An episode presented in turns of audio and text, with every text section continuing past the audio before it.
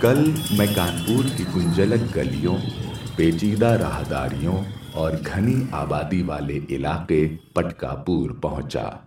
اسی علاقے کی ایک گلی میں دائیں ہاتھ پر ایک موڑ مڑنے کے بعد لمبی سی ڈیوڑی پڑتی ہے، جس کے صدر دروازے پر کتبہ لگا ہوا ہے۔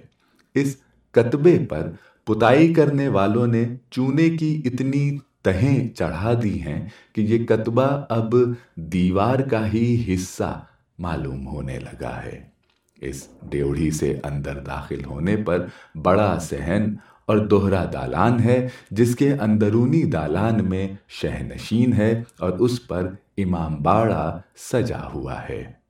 یہ امام باڑا اور وہاں دالان میں لگے ہوئے پوسٹر کے مطابق امام بارگاہ، میری دادی حسن جہاں بیگم کے دادا، حکیم سید محمد یوسف مرحوم کا موقوفہ امام باڑا ہے، جہاں آج سے ستر برس پہلے محرم کے دس دنوں کی مجلس کا تبرک دال چینی کی چائے ہوا کرتا تھا۔